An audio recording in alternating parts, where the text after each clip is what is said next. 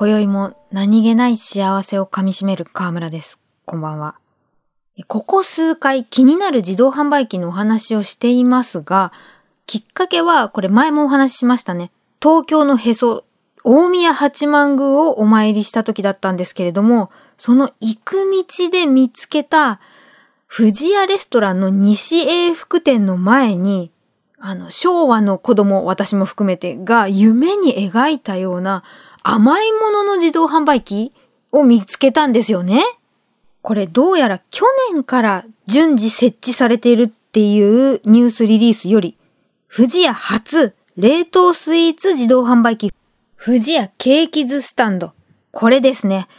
24時間365日どなたでも気軽に富士屋のスイーツをお買い求めいただけると。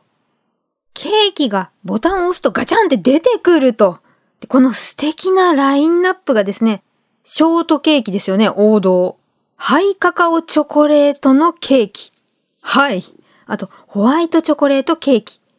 ミルクレープ。マロンモンブラン。これらが2個セットでドンって出てくる。どんな風に？そしてどれくらいの大きさで？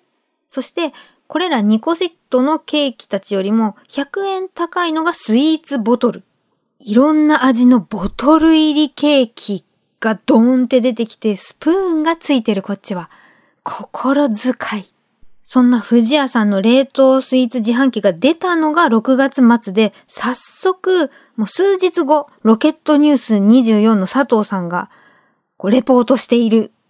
で、去年出た当初は2個入り500円だったみたいで、今値上げして600円だったんですけれども、それにしても破格ではないかと。参考までにお伝えしておくと、って書いてあって、缶スイーツの火付け役と言われるメーカーさんのショートケーキは、取材当時2021年、1缶900円だったと。あと、え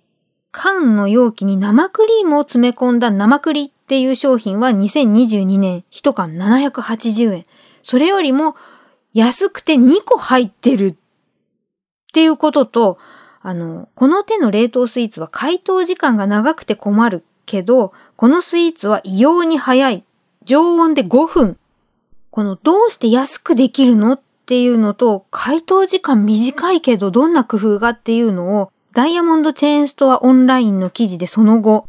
富士屋の洋菓子事業本部の酒井さんが答えていらっしゃる。安さんの秘密は原材料のコスト。わかりやすい例を挙げると、お店販売用のケーキには新鮮なフルーツが使われているけれども、冷凍スイーツだと、あの、冷凍の果物とかシロップ漬けを使っている。っていうことと、クリームが約10年前からセミフレットクリームっていうのを開発してたと。えー、イタリア語でセミは半分フレッド凍った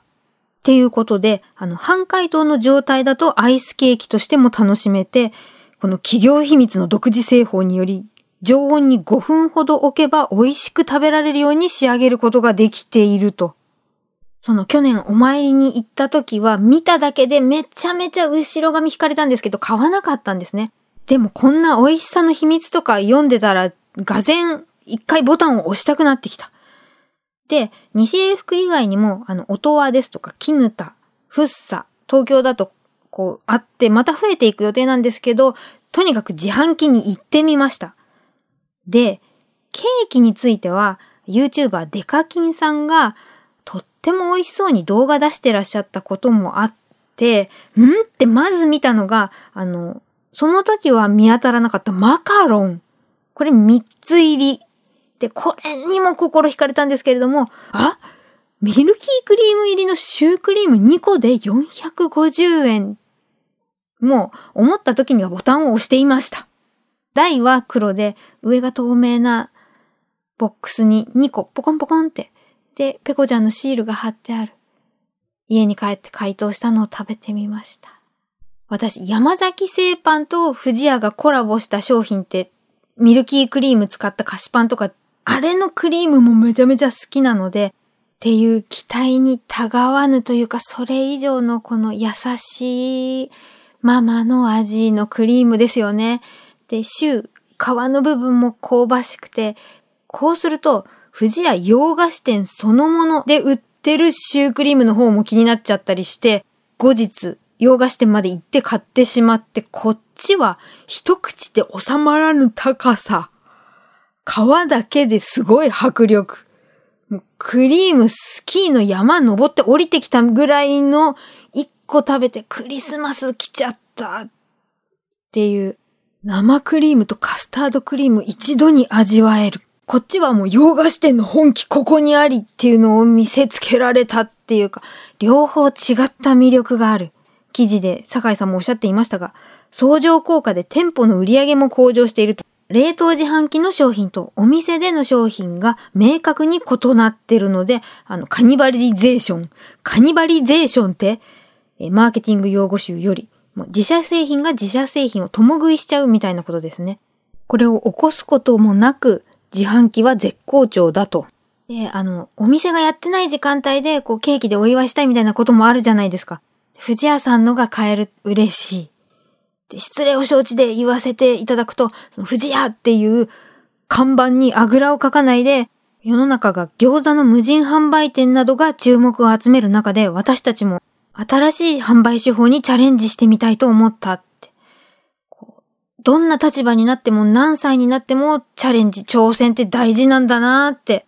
2種類のワクワクと美味しいを味わって感じた次第です。ではまた。